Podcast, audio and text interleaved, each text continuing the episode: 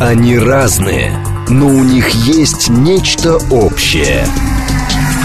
Они угадывают курсы валют, знают причины кризисов. Их мишень – события. Эксперты отвечают на ваши вопросы в программе «Револьвер». «Револьвер». Программа предназначена для лиц старше 16 лет. 10.07, столица радиостанция «Говорит Москва». У микрофона Евгения Волгина. Всем доброе утро. Программа «Револьвер». Алексей Зубец с нами, директор Института социально-экономических исследований финансового университета при правительстве. Доброе утро, Алексей Николаевич. Доброе утро. Наши координаты 7373948, телефон, смски плюс 7925 888 8948, телеграмм для ваших сообщений «Говорит Москобот». Смотреть можно в YouTube-канале «Говорит Москва». Стрим там начался. Итак, зарплата в малых и средних городах России примерно на четверть ниже, чем в крупных населенных пунктах. При этом самые высокие показатели отношения зарплат к стоимости набора продуктов и услуг в провинции а, ожидаемо отмечены в Ямало-Ненецком округе, в Ненецком округе, самые низкие в Чечне, Кабардино-Балкарии. Это исследование РИА Новости. И в тему же, что россияне были бы готовы остаться на нелюбимой работе в среднем за 189 тысяч 360 рублей. И вот есть такое, за сколько ты готов продаться, э, чтобы работать на нелюбимой работе, но при этом есть э, объективные данные, что зарплата 189 тысяч, это очень дешевле. дешево, очень дешево, да, а где-то прямо буквально за еду. Почему такая градация? Смотрите, что имеется в виду, когда мы говорим о зарплате в провинции? Значит, это не провинция как провинция в национальном масштабе, это провинциальные города в каждом регионе. То есть в каждом регионе есть столица, которая живет какой-то своей отдельной жизнью, а, а есть малые и средние города, где, собственно, вот РИА Новости замерили зарплату и посмотрели, где, в каких малых и средних городах зарплата выше всего. Угу. Ну и ожидаемо оказалось, что там малые города Ямало-Ненецкого, Ханты-Мансийского автономного округов, там на Чукотке, Магаданская область, где там еще, по-моему, там а, Мурманская область, вот в этих регионах, ну, понятное дело, в малых городах э, самые высокие зарплаты, потому что, ну, две вещи. Во-первых, потому что там, если брать крайний север, там надбавки идут, а во-вторых, это малые города, они не просто так. Это города при каких-то сырьевых источниках. Угу. Это либо нефть, либо газ, либо там металлы, там всякие апатиты, все, что хотите. И вот там зарабатывают больше всего. И выясняется, что ну, разница вот между столицей региона и э, городами не первого уровня региона – она по разных, в разных местах разная. Есть города, в которых вот в малых центрах, да, регионы, в которых в малых центрах живут лучше, чем в столице, ну, вот Вологодская область, например. Там есть Череповец и Вологда. А Череповец это, а, как это, один мир, угу. Вологда, Вологда это другой. другой мир, да. Вот, э, и, э, но при этом разница, в общем, на самом деле не такая большая, там всего лишь четверть разница, а вот есть регионы, где, собственно, получают приличные деньги, а 80-90 тысяч вот в малых городах, не в столицах регионах.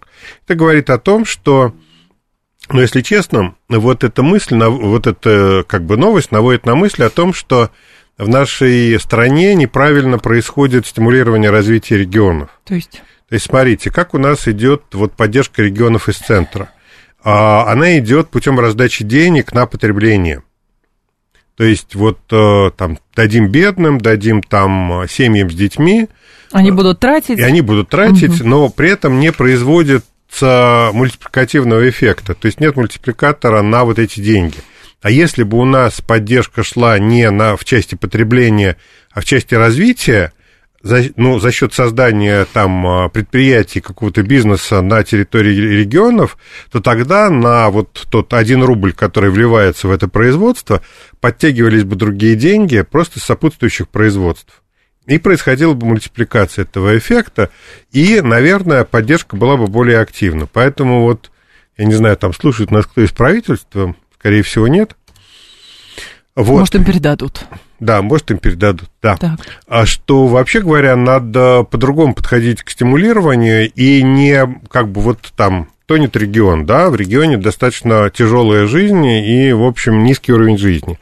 Надо не спасать людей, как бы подталкивая их там вот вверх, да, всю массу народа, угу. а надо создать единый поплавок, который будет кормить и содержать весь регион. Поэтому те регионы, где есть производство, это не обязательно нефть и газ, Это металлургия, там цветные металлы, там автомобильное производство, химия, все, что хотите. А вот, э, вот эти вот ключевые производства вытягивают весь регион. Поэтому надо не раздавать деньги народу, по-простому, да, а создавать те производства, которые будут помогать людям жить. То есть, ну, а вот с Чечней просто интересно, это же дотационный, причем э, регион с очень крупными дотациями.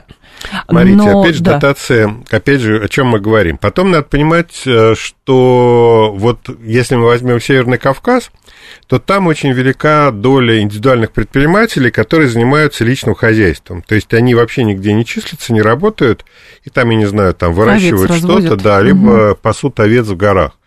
И эти люди, они не числятся в, вот, как бы в доходах, которые э, отслеживает Росстат э, по зарплате. Угу. У них нет зарплаты элементарно, у них есть какие-то доходы от предпринимательской деятельности. Это во-первых.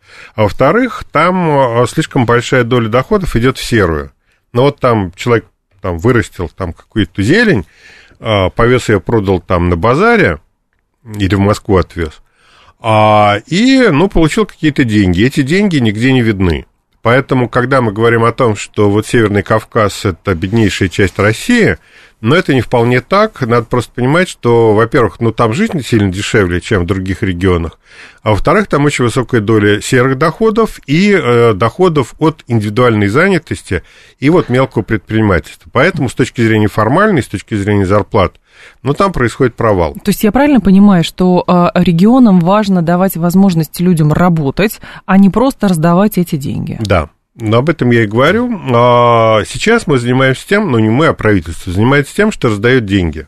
Вместо этого надо создавать в каждом регионе якорные производства, которые будут работать на всю страну или на внешний рынок, а вот, и которые будут кормить, давать работу, кормить э, население региона. Ну и дополнять местный бюджет, который потом угу. пойдет бедным, многодетным и так далее и тому подобное. То есть вот, вот э, правительство почему-то не очень рвется развивать промышленную базу слабых регионов. А Почему? надо не раздавать деньги, а надо вот э, создавать там то, что поддержит всех на той или иной территории. Ну, видимо, потому что есть определенная инерция мышления, что можно зарабатывать тем, что трубу протянем, за границу отвезем, а по ходу немножечко газифицируем, и, соответственно, там делать, что хотите. Смотрите, если бы у нас было в стране там 40-50 миллионов населения, это было бы достаточно. То есть мы жили бы там в три раза как бы сытнее, чем живем сейчас. Но у нас 150 э, миллионов населения, и на всех трубы не хватает. Проблема наша состоит в том, что ресурсов у нас много, но вывоз всех ресурсов, которые мы имеем, а, денег, которые мы на этом зарабатываем, их просто не хватает на всех. Если бы мы были Кувейтом, где там а, несколько миллионов а, жителей, да. и... Нефтедоллары бы, бесконечные. Да-да, и поток нефти, который у них там по всему миру ну, тогда бы, да, действительно, нам бы хватило, и жили бы там, ну, Кувейт, кто не знает, это страна с самым высоким ВВП на душу населения, там больше 60 тысяч долларов, прям чуть ли не 80, на человека в год. Ну вот, а у нас там порядка 27, то есть 4 раза угу. беднее, чем Кувейт. Ну вот, соответственно, если бы нас тут жило поменьше, хватило бы на всех. Но нас столько, сколько есть, поэтому на всех не хватит, а для этого нужно создавать высокотехнологичное производство с высокой производительностью труда. Наша проблема, одна из главных, в том, что в стране низкая средняя производительность угу. труда. Ну, почему она такая, это длинный разговор. А что это за э, исследование про то, за какую сумму люди готовы терпеть нелюбимую работу? Ну, это опрос. Но люди говорят, что вот нелюбимая, что такое нелюбимая работа? Не пусть они, пусть они скажут, что они все любят свою работу, что они по утрам бегут там в припрыжку, там размахивая руками, Это напевая нам песенку. посчастливилось, да. Вот, таких то. людей нас мало. Ну, понятно, что есть, потом действительно любимая работа – это вещь такое достояние, да, каждого человека. Вот, ну, здесь просто, наверное, все таки не очень правильно поставлен вопрос, потому что такое нелюбимая работа – вот для Достоевского любимая работа была, а он там игрока написал за какое-то короткое время, потому что ему деньги нужны были, потому что да, он там проиграл были денег. нужны деньги, да, он проигрался, и за месяц, меньше, чем за месяц. Игрока написал. Написал роман, да, и выплатил часть долгов, и более того, еще на этом романе женился. Ну, не на романе, а на стенографистке, которые, которой мы прислали в помощь, угу. чтобы он смог написать этот роман. Ну, вот она стала его женой. Так По... что там да. масса удовольствий, связанных с, как это, с необходимостью. А, про нелюбимую работу, да. Так вот, нелюбимая, хотим... что ага. такое нелюбимая работа? Нелюбимая работа это что там, я не знаю, извините, нужники выгребать, да, синизатором работать там в сельской местности, или нелюбимая работа ходить в офис и там, ну, бумажки перекладывать. А вот на всякую тяжелую грязную работу, наверное, да, вот чтобы нормального там человека заставить э, там с ведром выгребные ямы там чистить, а, ну, наверное, да, там нужно там больше 200 тысяч рублей. А просто ходить в офис и смотреть в потолок и страдать от того, что я не люблю эту работу, но другой у меня нет, и лениво искать ее, и вообще-то учиться надо, чтобы хорошую угу. работу найти. Но вот тогда, да, там будут совершенно другие деньги. Вот, мы проводили исследования в финансовом университете, за какие деньги люди сейчас готовы работать. Так. В целом, да, без получилось? плохой работы, без хорошей. Вот. А, а, люди готовы работать примерно за 100 тысяч. Ну, вот сейчас 60 с чем-то тысяч, это у нас средняя зарплата в стране. Угу. В декабре была за 80, но потом в январе-феврале она, понятное дело, снизилась. Вот за 100 тысяч э, люди готовы, как это, с песенками счастливо бегать на работу. Вот. Но это быстро потом э, пройдет и захочется еще больше. Ну, как смотрите. Это удовлетворение быстро проходит. Смотрите, да, оно проходит, но э, хотеть можно по-разному. Можно хотеть активно, а можно хотеть пассивно. Согласна. Значит, если человеку хочется вот то ли, то ли Конституции, то ли Северюшины с хреном, это одна история, угу. да? А вторая история, когда он считает, что та жизнь, которой он живет, неприемлема, да? А, ну вот в вопросах в наших исследованиях там э, вопрос звучит следующим образом. Считаете ли вы, что уровень жизни, ваш уровень жизни является неприемлемым плохим? Вот просто плохой-плохой, но терпимый, да? А дальше неприемлемый плохой, то есть нетерпимый. И таких людей у нас там порядка там, 15-20% говорят, что уровень жизни, ну, который они имеют, неприемлем плохой. Это вот те люди, которые реально там в каких-то проблемах, и которые готовы либо вот там, я не знаю, баррикады строить на улицах, либо а, искать работу. Угу. Ну, или не баррикады, а заниматься политической борьбой. Там можно же деньги заработать двумя способами. Можно их заработать, а можно отнять у богатых. А для того, чтобы отнять от богатых, надо создать массовое общественно-политическое движение за а, прогрессивное налогообложение богатых корпораций. Тоже почему нет? Абсолютно законная история. Вот, а, ну, либо туда, либо сюда, либо, либо идти учиться и получать образование, либо создавать политическую партию. Я так говорю своим студентам. Если вы как это недовольны своим уровнем жизни, у вас два, два пути. Угу. Ну, а студенты, они предпочитают учиться. Интересно.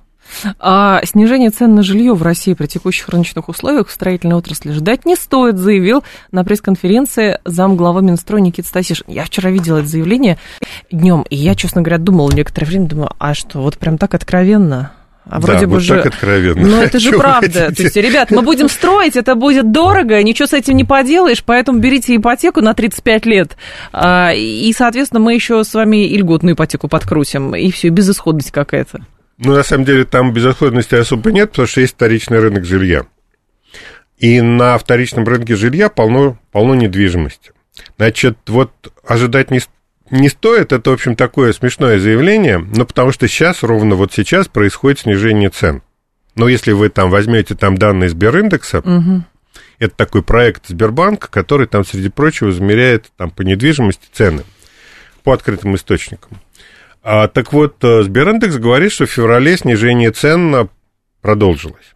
Оно там началось еще летом прошлого года, ну и вот как-то медленно средняя цена квадратного метра по стране в целом съезжает. Может быть, там по Москве чуть-чуть другая история, по Москве там какой-то рост есть, ну, по крайней мере, из тех данных, что я видел. А вот. А если говорить вот о цене, стране в целом и о рублевых ценах, то там, ну, смотрите, опять же, в рублях, как считать? В рублевых ценах там стагнация. А если мы пересчитаем в доллары с учетом инфляции, да, рублевой, то там будет просто падение цен, и которое, в общем, пока что имеет место быть, и э, пока что перелома я не видел. А, то есть э, а, понятно, что вот это заявление – это некая словесная интервенция. То есть попытка разогнать, подогреть ага. рынок, потому что время экспозиции недвижимости на вторичном рынке, оно достаточно высокое, там чуть ли не 80 дней. Думаете, в, эти самые первичники обеспокоены, и поэтому через Минстрой как бы транслируют да, а. что цены не... Ну, смотрите, почему люди не покупают жилье? Потому что цены падают, и, ну, все надеются на то, что там завтра, послезавтра, через месяц цены будут ниже. Вот, а чтобы... Ну, и что из этого происходит? Из этого происходит то, что застройщики, которые там втыкали 20-этажные человейники на каждый газон в Подмосковье, а, ну, остались с этим жильем, и оно продается плохо. Там часть какая-то половина жилья там продана на этапе строительства, но вторая часть продается с проблемами. И э, происходит некая интервенция правительственного чиновника, что ждать падения цен не надо, и идите покупать, потому что дальше будет дороже. Вот. Но, опять же, не учитывается, что есть вторичный рынок, и те, кто не, не хотят покупать дорогие новостройки, могут что-то поискать на вторичном рынке, где, кстати, цены дешевле. А я, я предполагаю, что со вторичкой тоже манипуляция какая-нибудь будет, потому что у нас, как обычно, любой кризис, у нас нужно поддерживать банки и нужно поддерживать застройщиков. Это бесконечное самовоспроизведение. Смотрите, а поддерживать вторичный рынок довольно сложно, потому что он большой, там много всяких игроков. А вот первичный рынок можно поддержать, опять предложив очередную льготную ипотеку. Но это вот. разгонит опять. Рынок. Что? Рынок опять Правильно, разгонит. ну так а задача риэлторов-то как раз в том, чтобы не риэлторов, а застройщиков, а в том, чтобы народ покупал те самые там. Сейчас же еще у нас мода в строительстве, это малогабаритные квартиры, студии. То есть вот эти огромные дома, их делят там на комнатушки такие студии по 20-28 метров. Ну, 28 метров это много, это хорошо, а там есть и 20 метров, да. Вот такая вот закуток, где могут поместиться там 2-3 человека и как-то там жить, ходить оттуда на работу. С одним окном. Я как-то была в такой квартире, это ужас. Да, она же, она же балкон или вообще нет балкона, потому что, потому что угу. на балконе сэкономили. Вот, э, вот, чтобы продать это, необходимо, чтобы на них был спрос. А спрос возникнет, если люди решат, что цены перестали падать, и надо идти покупать, потому что будет дороже. Ну вот, э, уважаемые коллеги из правительства занимаются тем, что пытаются поддержать застройщиков а и немножко подогреть рынок недвижимости а поддерживать э, людей в улучшении, в стремлении улучшить жилищные условия с учетом того, что мы как бы, помните, декларируем, что мы социальное государство, рынок э, жилья, мы с вами эту статистику обсуждали, она была, по-моему, в конце прошлого года, что построили жилья много, но реализовано из них меньше 40%. А получается, просто, во-первых, человейники уже не хочется без инфраструктуры и без ремонта покупать, потому что денег становится меньше. А с другой стороны, ну просто люди очнулись, как мне кажется, и все-таки предъявляют уже а, права на более качественное жилье. Ну потому что невозможно, когда человейник по условиям хуже, простите, хрущобы. Да, это правда, он действительно хуже. А, и более того, очень часто, ну, мы не говорим о Москве, вот в пределах кольцевой дороги, мы говорим о пригородах, и э, есть шансы, что вот эти человейники, которые далеко от, от Москвы, там, от которых добираться до ближайшего там метро там, час, они будут превращаться в трущобы. То есть э, люди, которые, у которых есть деньги, а тут просто будут уезжать. А оставаться будут те, кому некуда деваться. И очень э, быстро, ну не быстро, там это годы займет, а вот этот процесс сепарации тех, кто с деньгами, и тех, кто ни на что не способен, а вот, а, и через какое-то время эти дома станут, эти кварталы станут непригодны для проживания, потому что там нет инфраструктуры, там а, вот эти огромные кварталы привязаны к одной двухполосной дороге, которая стоит днем и ночью, и там даже ночью проехать а, проблема, вот. А, и развивать инфраструктуру вот как бы подъезда к этим вот кварталам, но особо никто не собирается всех почему-то устраивает ситуация, которая есть. Ну и в результате это все кошмарно. А жизнь превращается в кошмар, и люди при первой возможности оттуда стараются уехать. Ну, соответственно, угу. вот, наверное, вкладывать, име, вкладывать, вкладываться в жилье имеет только в том случае, если оно имеет какую-то инфраструктуру. Ну, то есть это жилье все равно становится нерентабельным, по факту? Нет, по факту, да, но потом его не продашь. Но тогда что за а, маниакальная целеустремленность застройщиков продолжать а, как раз воспроизводить вот это уже нерентабельное по факту жилье? Это простой способ заработать деньги или что? Я понимаю, что любое построенное жилье, оно становится ну, активом там, для того же самого банка, например. Но это же уже становится как бы активом не то что переоцененным, а просто дешевым и никому не нужным. Ну, в общем, да, но это вот девальвация этого жилья, она займет годы. Это, да? не, это не завтра произойдет. Ну, поэтому, а продать надо сегодня. Ну, вот, собственно, в этом история. Ну, то есть э, вы считаете, что на вторичку сейчас будут больше внимания обращать? На вторичку, да, тем более, что э, ну, вторичка, она, опять же, разная бывает. Там в, разной, в разном состоянии убитости квартиры выставляются на продажу. Но, в принципе, если люди как-то себя оценят и хотят иметь какое-то качество жизни, вот э, в Москве и ближайшем Подмосковье можно найти нормальное жилье. Угу. Поэтому посмотрим. То есть э, застройщики стали жертвой, ну, своей жадности, да, скажем прямо. Потому что построено столько, что продать это нельзя. Ну, то есть, вот опять же, индикатором для меня является угу. время экспозиции квартиры на вторичном рынке, а, которое, вот опять же, по данным Сбериндекса, около 80 дней. Раньше, в начале прошлого года, было 30. Вот от, от выставления квартиры на продажу до ее сделки происходило там даже, по-моему, меньше 30 дней, там 20 с чем-то. А сейчас э, вот три месяца, два с половиной, три месяца. Это говорит о том, что рынок затоварен, и когда вернется спрос, не очень понятно. Ну и тогда, собственно, приходится делать словесные интервенции про то, что ждать не надо, идите покупать сейчас. То есть это манипуляция? Ну, мы, мы не знаем, какими там... Нельзя обвинять человека за глаза, угу. но на манипуляции очень похоже. А, наш слушатель говорят, э, умный покупатель с деньгами покупает за рубежом, в Турции, например. Ну, и, не и основное работу, жилье. Да. Знаете, анекдот могу сказать. Да. А, дом э, на Рублевке такой же а, стоит, ну, это не сегодняшний анекдот, там, там десятилетней давности. Дом на Рублевке стоит там в три раза дороже, чем такой же дом в Калифорнии. Почему? Потому что на работу 10 тысяч километров ездить. Ну да. Далеко от МКАДа. Далеко от МКАДа, Далеко да. от МКАДа. Убитую квартиру можно отремонтировать. Главное сочетание жилого фонда и инфраструктуры, говорит Михаил. Конечно. И плюс еще... Ну, его отремонтировать можно, конечно, но это деньги. Это там треть стоимости квартиры вы вложите в ее ремонт. И не все на это готовы, и не у всех есть это дополнительный треть денег. Слушатель говорит, скажите, пожалуйста, на самом деле на территории России больше 17 миллионов квадратных километров. Почему недостаточно ресурсов, чтобы 147 человек, а, миллионов человек нормально существовали? А следующий говорит слушатель, что у нас просто одному миллиону человек принадлежат основные а, доходы от а, продажи ресурсов, и поэтому все остальные живут бедно, коротко. Но это не вполне так. Я думаю, что вот после перерыва Давайте. мы это обсудим. Алексей Зубец с нами, директор Института социально-экономических исследований финансового университета при правительстве. Новости и продолжим.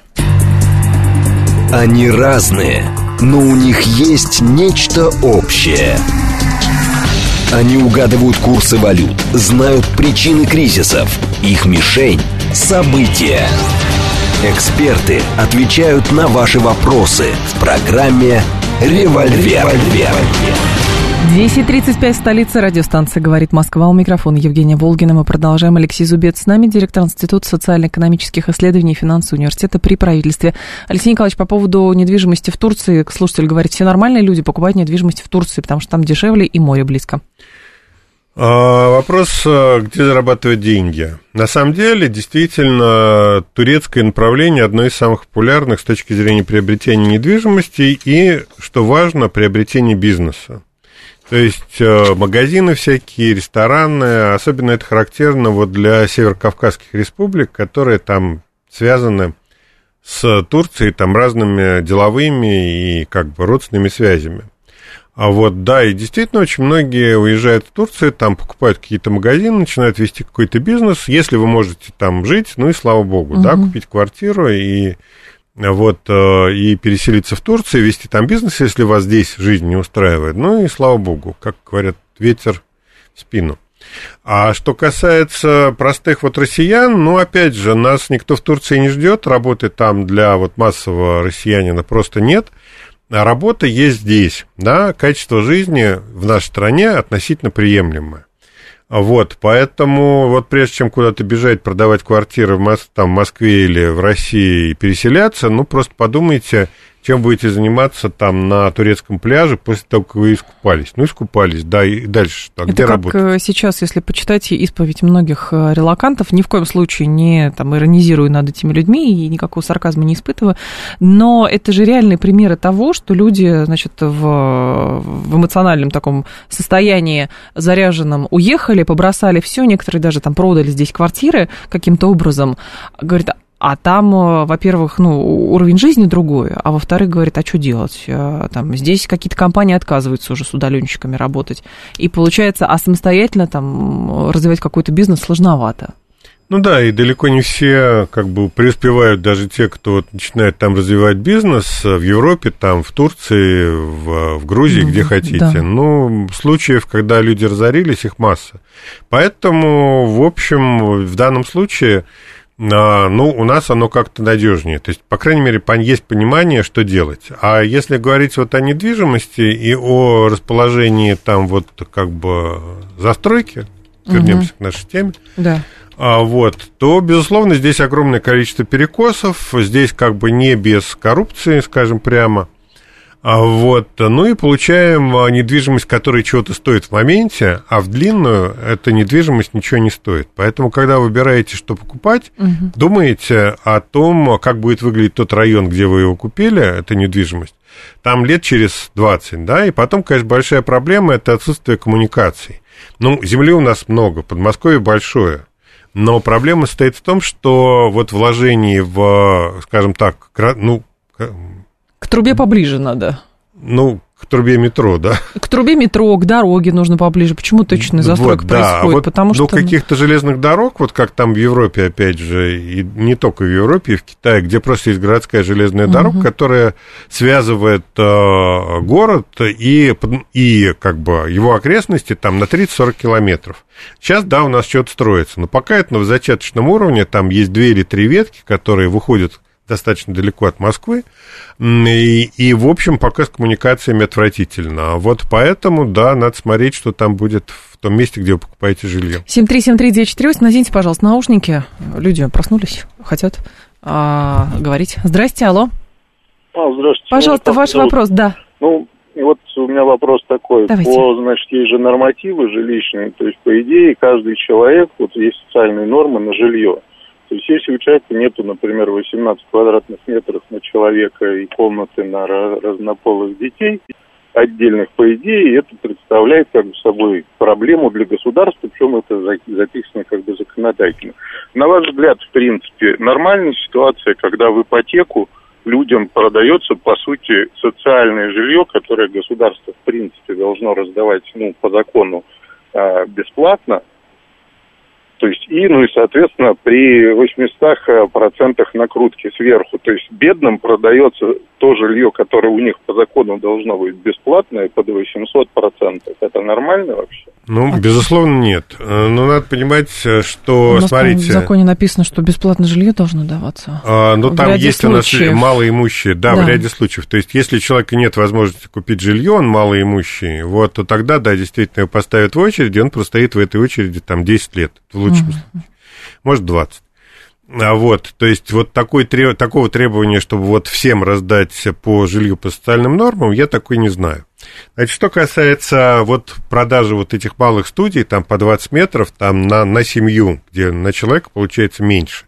Ну, человек покупает один, да, вот на себя, и ничто, и это может быть не единственное его жилье, где-то у него есть какой-то там дом или квартира. Ну и никто не будет контролировать, сколько в этой студии живет людей. Конечно. Есть ли там дети или нет там детей. Поэтому это, в общем, добрая воля каждого человека.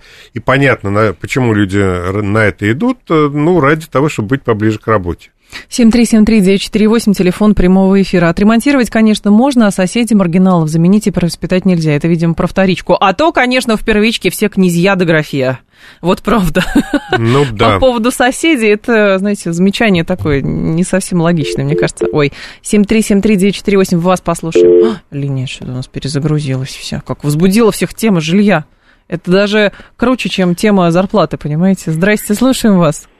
Алло, здравствуйте. Здрасте, Вопрос пожалуйста. Алексею. Давайте. Вот в 90-х годах в России, как проигравшей холодной войне, войне Америки, у них в Америке даже не дали есть за победу, да, над нами. Вот американцы установили у нас компрадорский капитализм. И расскажите, в чем преимущество капитализма перед социализмом? Кстати, школьники сейчас современные не знают, что такое социализм. Понятно. Ну, школьники, наверное, не знают, потому что это общественно-политическое течение, и потом, как это, в старших классах там есть обществоведение, ну, в принципе, должны знать. Значит, э, смотрите, надо вернуться в 90-е годы, чтобы ответить на этот вопрос. У нас э, вот на момент э, краха Советского Союза было реально две политические партии. Но это Ельцин с его окружением и партия, там, та, что гру- группировалась вокруг Хасбулатова, там, красные директора. И, в принципе, партия красных директоров капитализма, да, с э, государственным лицом, она была достаточно сильна. Но Ельцин, вот как я себе это представляю, этот процесс, оперся на э, американское посольство. То есть э, произошло столкновение двух политических сил, Ельцин и американское посольство, которое стояло за ним, и, с другой стороны, красные директора. В этом столкновении э, Ельцин плюс американское посольство победили. А, и действительно в нашей стране образовалась вот компрадорская а, капиталистическая система. Преимуществ у нее нет никаких, а вернее, у нее есть преимущество, когда у вас много ресурсов и мало народу. И тогда а, даже тех относительно, скажем так, скромных а, доходов от, а, от экспорта хватит на всех. Но у нас страна большая, поэтому, собственно, вот так получилось. Теперь мы э, отказываемся, отказываемся от э, вот этого компрадорского а, политического строя, ну и пытаемся там последние десятилетия что-то построить такое независимое. А насчет социализма. Социализм, э, советский социализм, это строй, вот вы говорили, что там проиграли в холодной войне. Это политический строй, который потерпел, опять же, политическое поражение. А если говорить о социализме как бы в общем смысле, без привязки к советскому там опыту, то это социально ориентированный капитализм. Ну, там Швеция, условно говоря, Швеция, Финляндия и так далее. То есть мотор у экономики капиталистический, а система распределения в том числе и социалистическая. Ну, вот это некое идеальное сочетание того и другого. Социализм как таковой оказался нежизнеспособным, потому что при социализме не было понятно, как стимулировать производство. То есть, если там вы возьмете там классический марксизм-ленинизм, там очень много про распределение, но практически нет как про то, как больше производить. А вот капиталисты, они больше про то, как производить.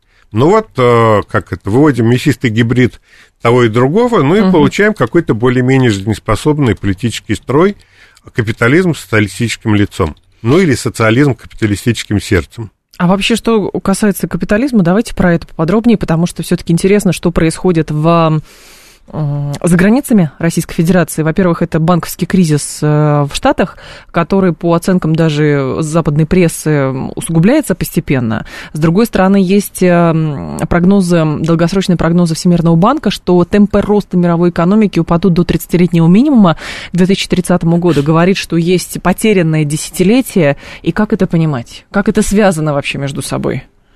Ну, банковский кризис, давайте я более конкретным сначала. Давайте. Значит, ну, особого, особого накала банковского кризиса сейчас, в общем, нет. Он пошел в основном на спад. То есть, в основном, западным правительствам, американцам, европейцам удалось как-то подавить этот банковский кризис. И, в общем, там, ну, система как-то работает. Теперь про э, вот глобальный кризис и потерянные десятилетия. Проблема состоит в том, что Тут даже не проблема в капитализме и не в западном мире. Дело в том, что любая экономика двигается инновациями. То есть у любой экономики инновационный мотор. Вот и сегодня Запад в широком смысле этого слова столкнулся с тем, что инновации, которые могут развивать экономику, становятся все меньше и меньше.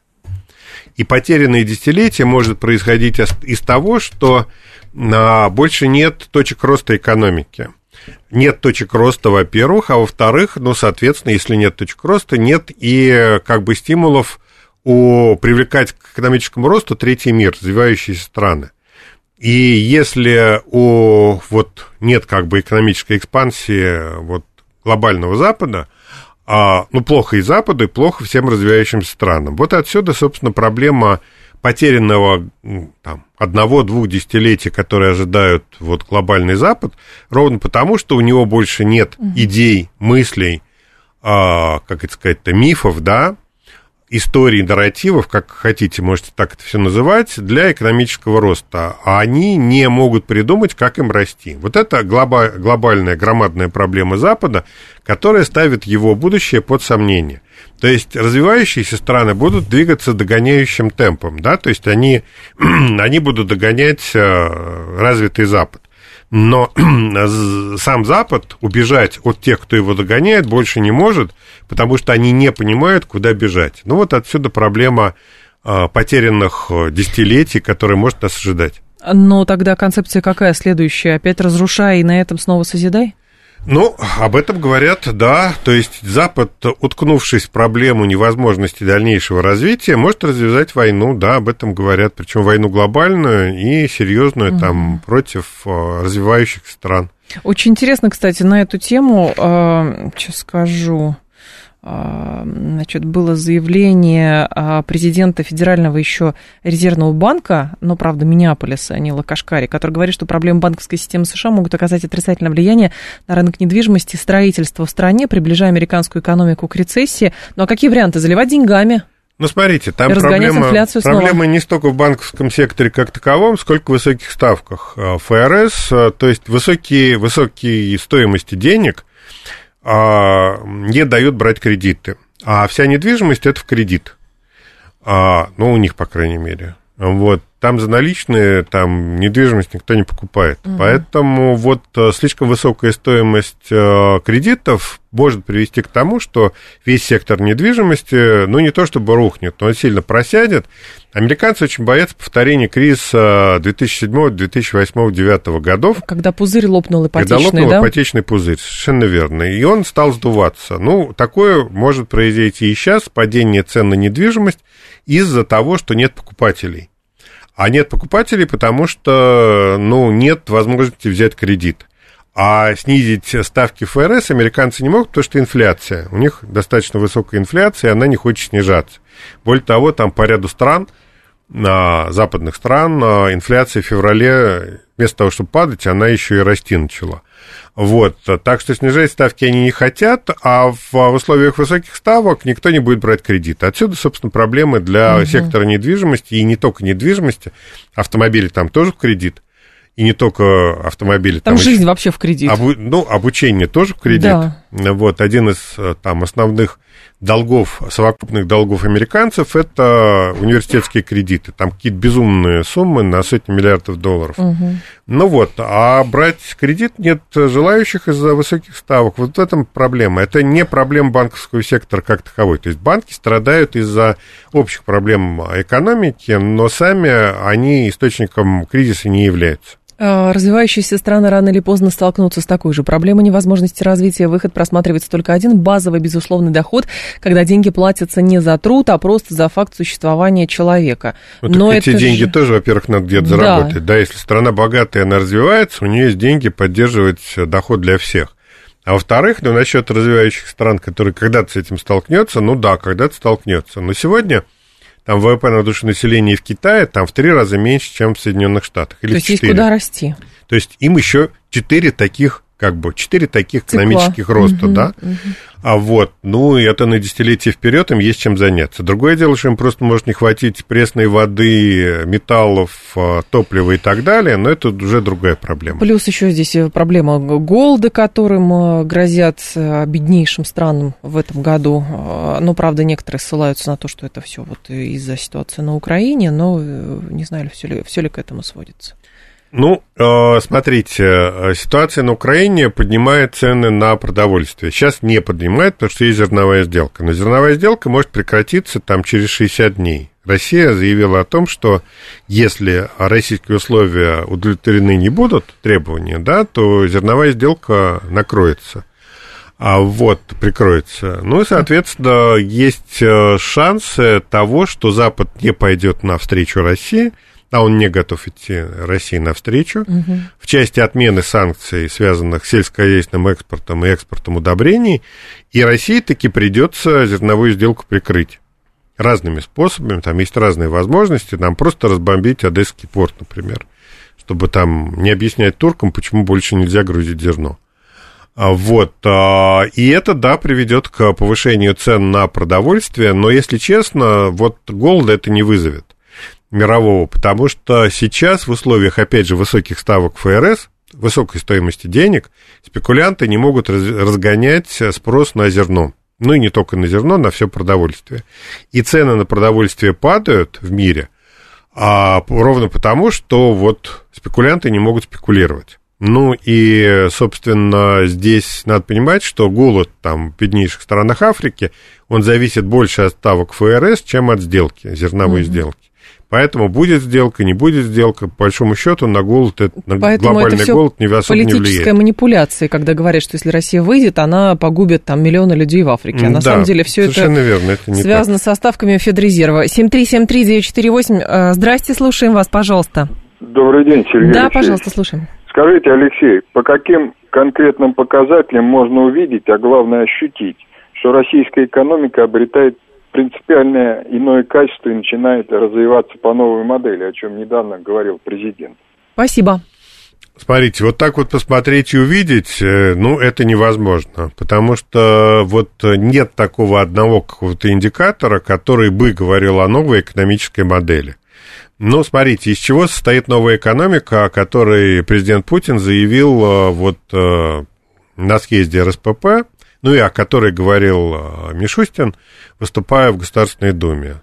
А из чего она состоит? Первое – это переориентация на новые рынки. И это как раз, кстати, видно, потому что, ну, если вы посмотрите на машины, которые ездят там по улицам Москвы, вы видите, что китайцев стало там принципиально больше, чем было. Ну, вот вам переориентация в таком а, непосредственном виде. Вторая история, которая вот как-то свидетельствует о новой экономике, это доход населения. То есть новая экономика – это а, финансирование экономики за счет внутренних ресурсов, за счет бюджета, ну и за счет кредитов, которые там получает крупный бизнес на развитие всяких проектов. Mm-hmm. А эти деньги так или иначе, рано или поздно попадают в карман граждан там через первые, вторые, третьи руки в качестве зарплаты. Но вот то, что зарплаты в нашей стране не падают, это как раз проявление новой экономики. Ну, а проявление там, другие проявления новой экономики, такие как вот там полностью российский самолет, там строительство новых заводов и так далее, ну, вот как бы вот таким вот простым глазом этого не видно, ну и самолетов, кстати, пока еще нет, они полетят там в 26-м году, что ли, или 20... Там постоянно вправо сдвигают. Ну да, в 26-м году, там через там, три года появятся какие- какие-то там первые угу. а, сдвижки вот в российском авиастроении. Ну вот тогда мы увидим новую экономику, она полетит у нас над головами. Очень интересно еще есть э, тезис, сейчас скажу чей, а, профессора, специалиста по культурной антропологии столичного университета Праги Ива Будила. Он говорит, что получившие название «Золотой миллиард» страны Запада в будущем станут бедными, вся сила денег перетечет снова в Азию, как это было до опиумных а, войн. А, значит, что здесь еще? В скором времени европейские страны потеряют привлекательность даже для мигрантов и беженцев, к этому приведет объединение региона. Смотрите, но если говорить о Соединенных Штатах, например, тех же самых, они уже сейчас теряют свою привлекательность для мексиканских мигрантов. То есть количество мексиканцев, которые там раньше толпами там пытались переселиться в Штаты, сейчас такого нет. Там есть эта проблема, но она уже далеко не, далеко не такая существенная, как это было вот там 20 лет назад или там 30. А что касается Европы, ну вот почему-то из России народ массово а, на заработки в Европу не ездит. А, и это говорит о том, что для большой части россиян переселение в Европу не является выходом, да, который позволяет там добиться нормального качества жизни. Но вот не бегут там. С Украины бегут, можно сказать, уже все, кто мог, сбежали, из России не бегут. Ну, там был какой-то поток э, в прошлом году, но сейчас те люди даже возвращаются назад, о чем мы говорили. Угу. Вот, то есть, в принципе, да, то есть э, Европа а на сегодняшний день гораздо менее привлекательно для вот развивающихся стран, чем это было раньше. Насчет того, что Европа обеднеет, ну, до конца не обеднеет. То есть, смотрите, вот есть Китай, который под, поднимается по уровню жизни, А есть э, там Запад, который стагнирует, или там в некоторых странах идет там снижение уровня жизни, в той же Италии, например. А вот. И, то есть, Европа двинется вниз, а Китай движется вверх. И они встретятся где-то на уровне Чехословакии, Чехии и Словакии, да? То есть, это средний европейский уровень. А, а, вот, ну вот, как бы там они сойдутся, и после этого, как бы, дальнейшего объединения Европы происходить не будет. Но угу. просто для того, чтобы конкурировать с китайцами, необходимы дешевые рабочие силы. Дешевые рабочие силы – это снижение уровня жизни в Европе. А, а китайцы, их конкурентоспособность падает из-за того, что у них рабочая сила растет в цене. И дешевые энергоресурсы еще, которых нет уже в Европе. В Европе, да, но это их политические выборы, они могли бы их вполне получить из России, но они решили, что не, им не надо этого. Ну и пройдет время, они поймут, какую колоссальную ошибку они совершили. Угу. Слушатель говорит, когда мигранты пойдут, куда мигранты пойдут, если не в Европу, по идее, учитывая веру большинства мигрантов, они должны бежать куда-то в Эмираты, Катар, Саудовскую Аравию, но там пособие не платят, как где-нибудь в Нидерландах. Там даже работникам из понаехавших пакистанцев не все платят. Ну, смотрите, опять же, если берем а, миграционные потоки там с постсоветского пространства, то сейчас из Центральной Азии большое количество людей – едут э, в регион Персидского залива. Там платят, в общем, неплохо, там, да, действительно, социальной защиты тяжело, там тяжелые условия труда, но они платят. Что касается Европы, то Европа на сегодняшний день пытается ограничить приток мигрантов из той же Украины, угу. например. Более того, их начинают выселять оттуда, ну, частично. Вот. И есть основания считать, что вот платить какие-то большие пособия Европа больше не способна, денег у них нет. Поэтому вот э, привлекательность э, Европы для мигрантов, она будет снижаться. И потом надо понимать, вот, что есть бедные страны, которые готовы при всех обстоятельствах бежать в Европу, а есть страны со средним уровнем дохода, разбогатевшие там вот недавно там, для которых а, вот низкооплачиваемый там тяжелый труд в Европе точно не выход. Угу. 7373948, вас успеем послушать. Коротко, пожалуйста. Алло. Алло, здравствуйте. Здрасте. Да. А скажите, вот э, те люди э, из крупного бизнеса, например, ага. Ходорковский, который уехал, нефть имел, да, разбогател так. на недрах, Абрамович. Коротко, коротко, коротко, коротко, коротко. Да. Что вот как они сейчас за границей и что они, как говорится... Да зачем им Ходорковский сдался? Иноагент, по-моему, кстати. Ходорковский иноагент, во-первых. Ну... Во-вторых, э, он занимается политикой, бизнесом, я понимаю, у него там нет. Но то есть все его таланты куда-то при пересечении российской границы вдруг испарились. Конечно. Что вас и судьба... Чичваркин та же самая история. Тоже иноагент, по-моему. Иноагент, что да. вас их судьба беспокоит? Давайте говорить о том, что в России происходит, а не то, что с беглыми этими олигархами, у которых руки по локоть в крови. А, новости. А, Алексей Николаевич Зубец а, был с нами, директор Института социально-экономических исследований Финансового университета при правительстве.